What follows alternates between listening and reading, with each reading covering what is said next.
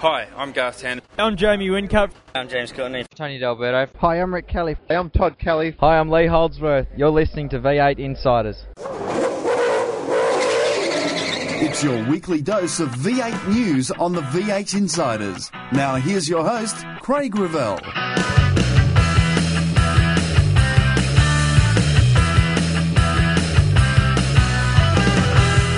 Drivers head to Abu Dhabi this Easter. Jamie Whincup wants to keep his best mate behind him. If myself and my teammate can't win, I'll probably go to Will to start the victory. And James Courtney becomes a race official. I had a chat with Mr. Wallerman before, and he was laughing. He thought it was funny. He thought I was teasing him. That's all coming up today as the red lights go out on another edition of the V8 Insiders. Taking the V8 to the races. You watch the action on TV. Now read about them in V8X Magazine.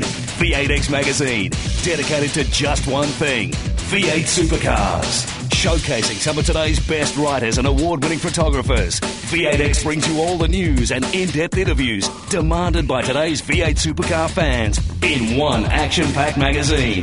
V8X, the number one magazine in V8 supercar coverage. Out now. This news update is brought to you by V8X Magazine. Log on to the official V8X Magazine Facebook page for your chance to win some great prizes. Jamie Whincup has told the V8 Insiders that he is happy to have won half the championship races so far this year.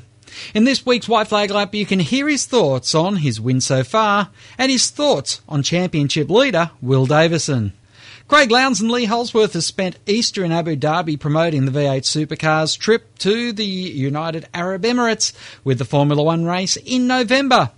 The two enjoyed some time driving on the Jebel Hafeet mountain road, which extends for 11.7 kilometres, rising 1,219 metres, 21 corners on the three-lane highway. Lowndes took the Team Vodafone Commodore up there, whilst Holdsworth had an Aston Martin.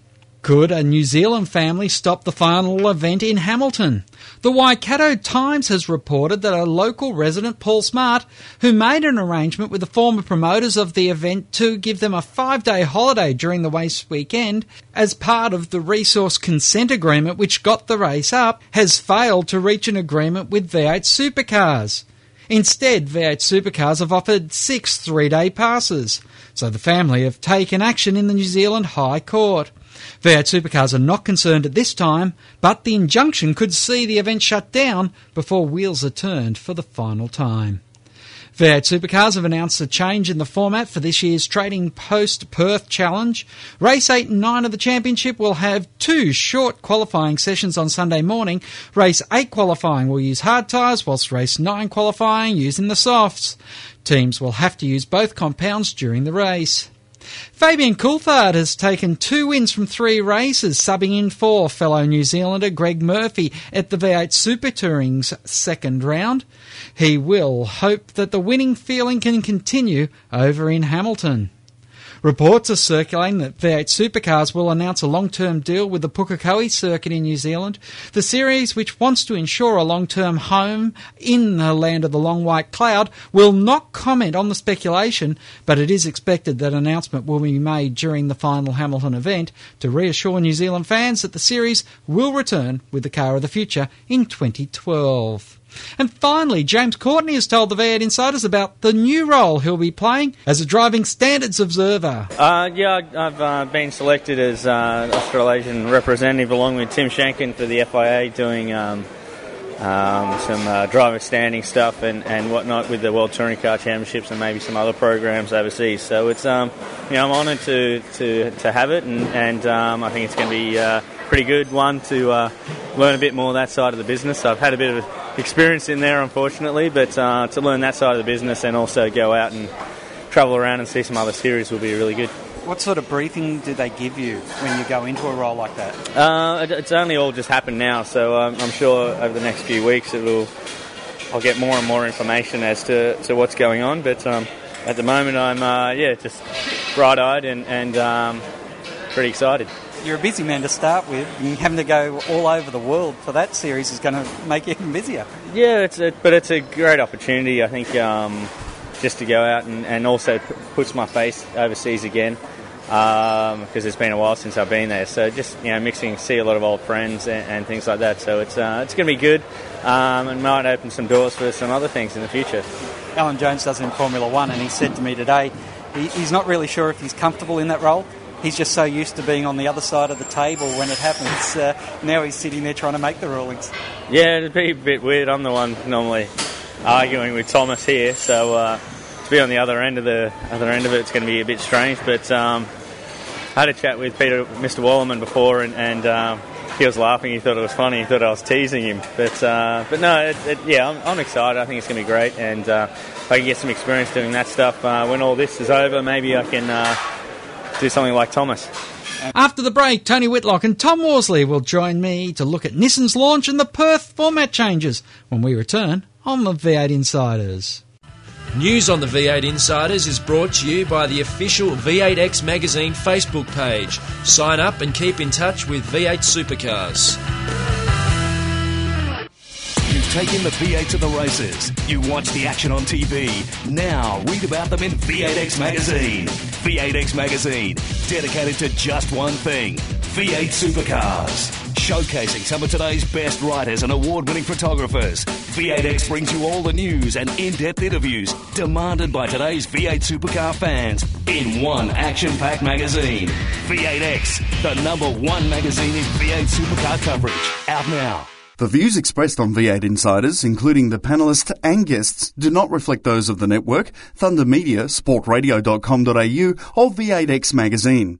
Any publication or rebroadcast of the show without the expressed written permission of Thunder Media is strictly prohibited. Hi, I'm Lee Holdsworth. You're listening to V8 Insiders. Welcome back to the V8 Insiders. Joining us this week from Race and Auto Facts, it's Tony Whitlock. Good evening, Tony.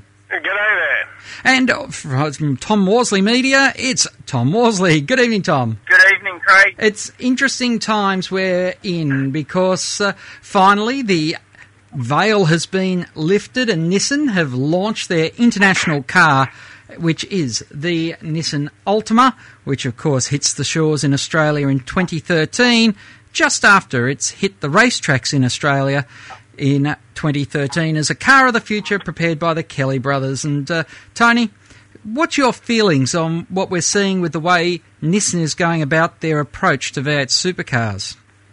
Well, Nissan has a great history in motorsport, not only in this country, but obviously in Japan and Europe as well, with Le Mans and other things.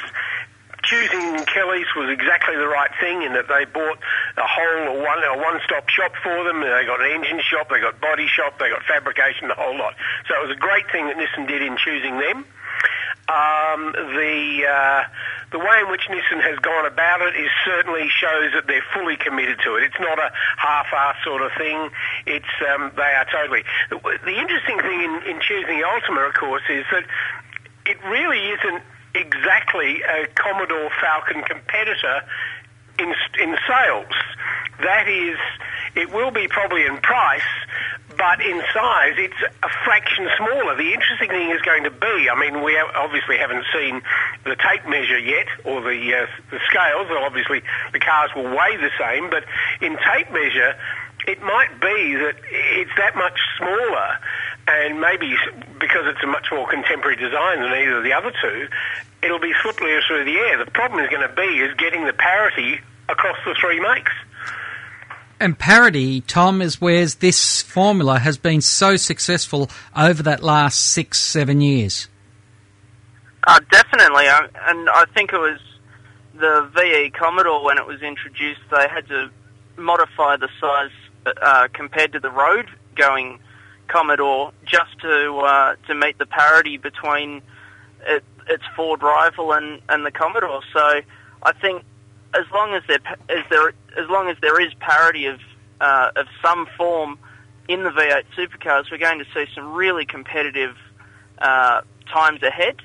And I'm nearly in a position where I'd rather see not total parity, but having the Nissan a little bit stronger in one area than the Commodore and Falcon. So in a way, it's like GT racing where over the lap it'll even out, but there are advantages to having one make over the other. Of course, then it makes a big difference, Tony, what track you go to as to which one's the strongest. Like we see in almost Touring Car Masters, where you get to tracks and the Porsches once again come to the front of the field. Yeah.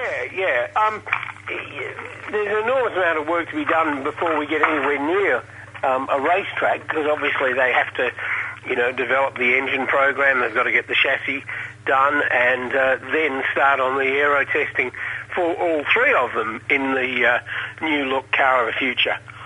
So, yeah, it's interesting times. I mean, how much of the cheaper chassis is going to be saved with the money that's going to have to be spent in aero testing is going to be interesting, because, obviously they'll look to sticking on a rolling road where they can put more than one car at a time, and that probably opens up to American testing, which means they're going to be flying cars to America. So, yeah, it's going to be expensive times ahead. It is indeed. And whilst we're talking about things that are going to be different, I'm going to get on my high horse here, guys, because this week we have seen a different qualifying formula set out for the Trading Post Challenge over there in Perth. We're now going to see two qualifying races, which in itself isn't a problem.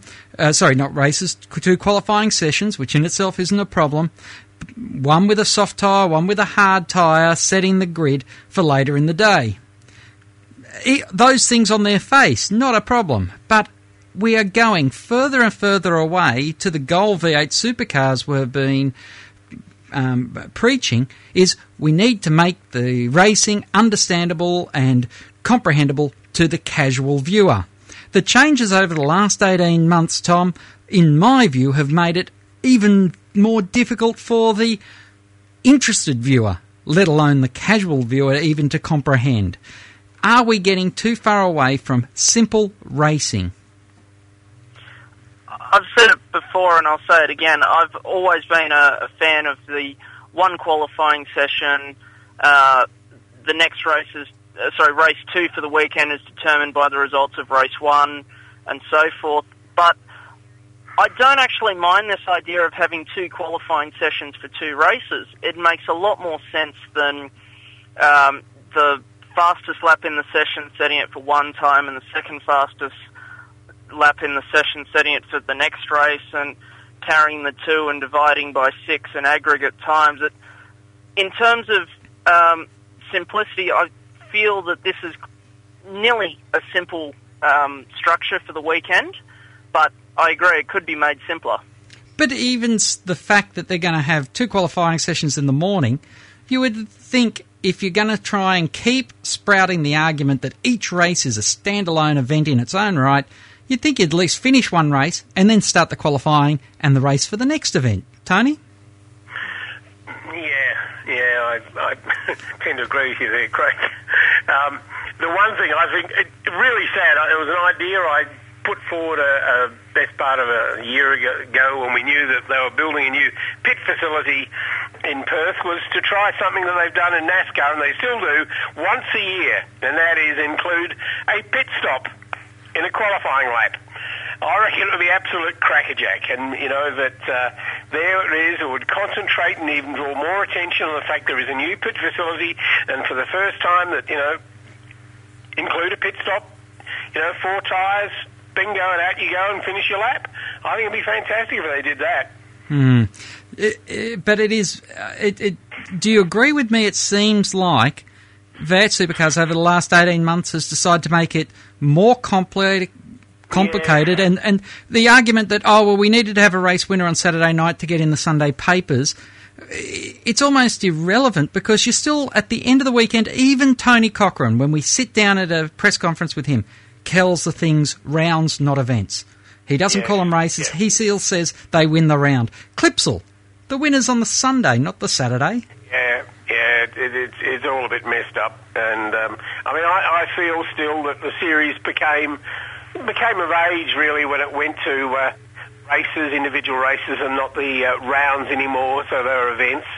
And they haven't bit the bullet and gone the extra step on this sort of thing. And the bite the bullet is one race per weekend, isn't it? Yeah, well, I don't think that'll ever happen. happen. I think, you know, they have the opportunity to have a two-day event with the crowds that come on 2 days and all those sort of things that come with it. And I think that, you know, there's valid reasons our cars aren't like the Champ cars or Formula One cars where they can back up again the next day. They're able to make the changes and the repairs to get them back out there again. So, you know, there's valid reason to have two-day events and valid reason to get 2 days of crowds in there and make it a decent event for that reason.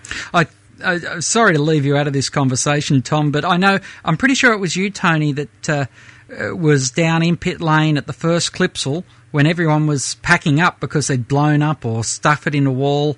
Well, particularly Larry and Dick had both blown engines. And wonderful moments. And of course, the rules were that if your car was as damaged that way, that you weren't going to be able to restart. And they had a meeting, and within a few hours after the end of the event, suddenly Cochran was running up and down pit lane, telling the boys on the cars, "You can work on the cars." And some very cheeky young mechanics turning to Tony said, "What do I do first, Tony? Give me a job list." But it was a very humorous moment. That's why the Clipsal 500 became the twin 250s, though, because they realised they needed to get all the cars out for both days. Yes, yeah. Tom, where do you think V8 supercars need to go to make that next step, as Tony put it? Well, I think that's a tough one. I mean, I'm still not sold on the idea of having events rather than rounds. Especially when there's so much confusion between the definition of round and events. Individual races is one thing, individual qualifying sessions again is one thing, but I think the idea of having one long race on the Sunday, almost what NASCAR does, is, I guess, the true definition of an event. Mm. And, of course, why have we still got three races at Perth when we've got a brand-new pit facility? Isn't that the whole point of having a brand-new pit facility, so that the format can be standardised? Well, I think it becomes a television thing over in Perth because of the time difference, the way in which they want to run the event like they do. Mm. You know, historical thing probably. I really don't know. Mm. It is an interesting one which we can ponder during the ad break, because we'll be back with more on the V8 Insiders right after this. Controversy Corner is next when we return with more on the V8 Insiders. Find out more about your favourite supercar teams and drivers when we go inside further on the V8 Insiders. You've taken the V8 to the races. You watch the action on TV. Now read about them in V8X Magazine. V8X Magazine, dedicated to just one thing: V8 Supercars, showcasing some of today's best writers and award-winning photographers. V8X brings you all the news and in-depth interviews demanded by today's V8 Supercar fans in one action-packed magazine.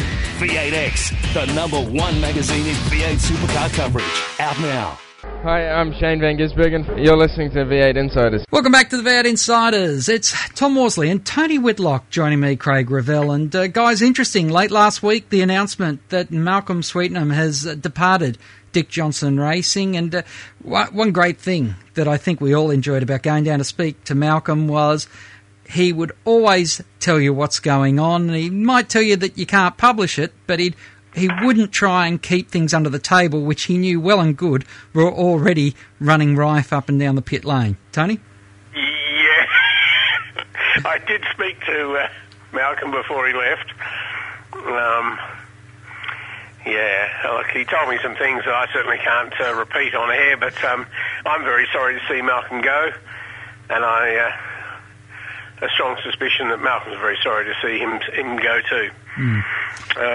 He probably said some things that, while he may never regret them, it may have been different if he hadn't said them or written them.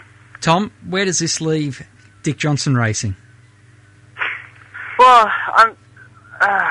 they haven't exactly had the strongest start to the year, and going to four cars I think was a bit ambitious given the closing stages of last year for them. Until we know who the replacement is, I think they're in limbo for a little while. Obviously, they're going to have support from Scott Jennings, who has spent time at, who was very involved with Paul Morris Motorsport, but I think probably a little bit of the blind leading the blind at Hamilton as they try and find direction again. Mm-hmm. They did have a direction though, Tony, didn't they? They did have a master plan, and obviously that doesn't change just because Malcolm's not there. They know what the end goal is. It's just how they're going to get to it. Yeah, and you know, I mean, while Dick certainly is not involved in the day-to-day running of it, you know, he's certainly got a savvy race brain. Paul Morris is there as well, and you know, provides certainly a good input, I think. Their difficulty is probably going to be as to who's actually going to hold the reins. You know, there'll be guys there, guys like Richard Swan, who's a long-time Dick Johnson and Stone Brothers crew chief, and he's certainly playing a major role there and will continue to do that. They've got a lot of young guys. I mean, one of the great problems the sport is facing in this country is that there's a major shortage of experienced and keen, enthusiastic young blokes. And unfortunately, young mechanics nowadays aren't willing to do it for the passion and love of the sport anymore. They want to be remunerated, and it's just very difficult to find those sort of guys. And, you know, every team up and down pit lane has found the difficulty of finding those people. Mm. Of course, Wayne Caddick had been involved in the team after Charlie had left. Do we think we're going to see Wayne coming back into a higher profile role, perhaps at DJR? I shouldn't think so, no. I shouldn't think so. As we move on, New Zealand last weekend, the second round of the V8 Super Tourers, Tom, and interesting to see Fabian Coulthard back on the winners list, and this will give him a lot of confidence because it's been building ever since he's got to Brad Jones Racing, good results, and now a win is just the shot in the arm that he will need coming over to Hamilton, his home event, next outing. So I think the beginning of last year he was very strong in leading up to Hamilton. It was even at Hamilton was quite strong until he had that accident. So I think for Fabian Coulthard, a win on New Zealand soil is going to give him a lot of confidence heading into Hamilton, and also I think a sense of unfinished business from last year. It is good to see Fabian get some wins because he had that dark period at HRT or Walkinshaw Performance, which, well, there's a few drivers that have had that same experience, Tony. The great thing for Fabian was that he was able to hop into one of the best, if not the very best, cars. Greg Murphy and his team, including Paul Forgy as engineer, were able to get speed into their car, which they showed right from the start at Hampton Downs rather, and Fabian was able to get into a fast car and keep it fast. The great thing for New Zealand Super Tourers was that John McIntyre won. Now I'm in John's corner. I'll say that, you know, not back away from it for one second. But it was fantastic that John was able to actually get in front of Fabian and stay in front, because it otherwise looked very bad for the series that here it was, a V8 supercar driver gets in and bingo, for the second time in a row, you know, somebody's come from Australia, albeit a New Zealander, and beaten everybody. So it was great for John, and also the fact that both Beardo and Johnny Reid, while New Zealanders, are blokes who are racing here in Carrera Cup, and they were also at the very sharp end. Mm. And the Carrera Cup guys are really featuring quite well right across the different divisions of motorsport that they're putting their arm at. We need to wrap it up here, guys, but one before we go, I'm asking the question, should GRM get to run another international in their Premac car? Shouldn't he have to run an Australian to keep the balance right, Tom? I think it would be great to see another international in the car. By definition, it's an international event. Well, it would be a truly international entry, and I think by that stage you'll have the confidence and knowledge of the series that it won't make a difference. Tony? Yeah, look, I reckon it would be absolutely ace if we got his A1GP partner, Nicholas Lapierre, in there. They were fantastic in A1GP in the year they won, 05-06, I think it was. They were absolutely ace, and it'd be great to put them back together again. Mm. Gary should be rewarded, and the fact that he had the courage to put a Frenchman in and already showing, I mean, you know, the fact that last qualifying was 11th, fabulous stuff. Premet showed right from the start that he would be he'd be up there, and Michael as well. I mean, you know, Michael had been languishing behind Alexander for a number of the qualifying sessions and the races, but he put in the drive of his year so far in that Sunday race to come from 22nd, I think it was, to 7th. So GRM, you know, is certainly on the rise, and let him have a couple of internationals in that car. It's going to be an interesting problem that they are faced with when they've got so many people that Alex would then open the door to being available to them just on the basis that over in Europe they know Alex, and if Alex is driving the car, it must be all right. Yeah. It's always a pleasure to catch up with you. We hope you enjoy the Hamilton, the final Hamilton race. I might get a thought from both of you, knowing that this is the final one, and there's talk that we're returning to Pukekohe in the not too distant future. Firstly, Tom, you enjoyed the event there last year. What are your thoughts on this one being the last one? I'm a fan of traditional circuits, so I'd be very happy to see it go back to Pukekohe, and if it does, I'll be straight over on that plane. Tony? Oh, look, I mean, yeah, Hamilton itself, the city took to the event, maybe not quite the same way Townsville does or, say, Adelaide does, but it certainly embraced it, and there are a whole bunch of reasons why, unfortunately, it failed financially. It would be terrific to go back to Pukekohe. It's a great track. It's a long history of motorsport there, going back to the early 60s. And certainly it's a challenging track, far more than Hamilton is. Hamilton is keeping off the walls. Pukekohe, it's making sure that you take the high-speed corners and do a good job there. It would be great to see New Zealand continue on the V8 supercars. I can't see it not happening, and certainly Pukekohe offers a great alternative. Well, we look forward to seeing how it all turns out in a couple of weeks' time. But till then, thanks very much to Tony Whitlock and Tom Worsley for joining us here on the show. Pleasure. Thank you. On the White Flag Lap this week, we speak to Jamie Whincup after the break. I hope you'll stay with us. You've taken the V8 to the races. You watch the action on TV. Now read about them in V8X Magazine. V8X Magazine, dedicated to just one thing, V8 supercars. Showcasing some of today's best writers and award-winning photographers, V8X brings you all the news and in-depth interviews demanded by today's V8 supercar fans in one action-packed magazine. V8X, the number one magazine in V8 supercar coverage. Out now. Hi, I'm Rick Kelly. You're listening to V8 Insiders. Well, joining us on the line is the winner at Tasmania in race number 4, Jamie Whincup. Jamie, so far this year you've gone for the 11 degree of difficulty to take your wins, a three-stop strategy at Clipsal, a spin and win at Tassie. Don't you just like winning races these days without having to put some extra hurdles in front of you? Yeah, I like the sound of that. You're exactly right. We've certainly done it the hard way, the two victories this year. One was, as you say, the three-stop strategy, which requires absolutely flat out from everyone right until the last lap. And of course, I made it this good for myself at Tassie with a spin halfway through the race. But at the end of the day, a win's a win, and we're proud to have won 50% so far. Now, Will Davison has been a very close friend of yours right throughout your racing career.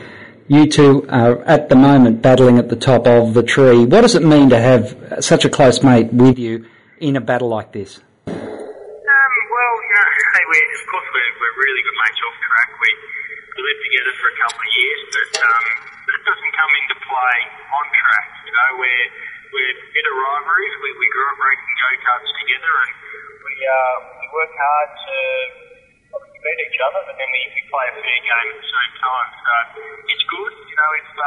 If myself and my teammate can't win, I'm probably going for Will to take the victory. Now that you've got 3 championships in the bag, you've made the decision to stay in V8. What goals are you setting yourself now to go on for the next few years? Yeah, that's an interesting one. Of course, I'm committed to get to Australia. I love to be in Supercar Championship. I love Australia as a country. And I feel like I've set myself up reasonably well here. So I didn't want to throw that away. But it's a good question to ask. What are the goals? What are the motivations? Of course, you know, we've got Carrera Cup coming on next year, which will be fantastic. You know, completely new car, new challenges. So that's probably the biggest one that I'm really looking forward to. How many championships do you think you can realistically win in your career? Well, I was happy with one. I'm very, very lucky to have three. So I'm not a greedy person. You know, of course, I'm going to go out there and try to win as many as I can, but it doesn't. That number's not a big motivator for me. It's just getting out there having some fun and trying to win some races. You have a very interesting dynamic with the team and with Craig Lowndes in particular. Knowing that you two are together, how does that help settle down what you can plan for over that period? Yeah, well, you know, of course, Lowndes and I have been team mates since 2006, so 6 or 7 years together. You know, we feel like we work really well together. We feel like we both bring a different kind of feedback back to the engineers to do their job. I think it's a good thing. I'm sure the boss thinks the same thing. So, looking forward to the next 3 years, you know. Lowndes is a great bloke, good friend, and I think anyone better to be a teammate. All right, Jamie, it's always a pleasure to catch up with you, and we look forward to seeing you on the streets of Hamilton in a few weeks' time. Thanks very much. Cheers. My thanks to Jamie Whincup, also to Tom Worsley and to Tony Whitlock as the checker flag waves over another edition of the V8 Insiders. Till next time round, keep smiling and bye for now. Join us next week for more V8 Insiders, only on v8x.com.au.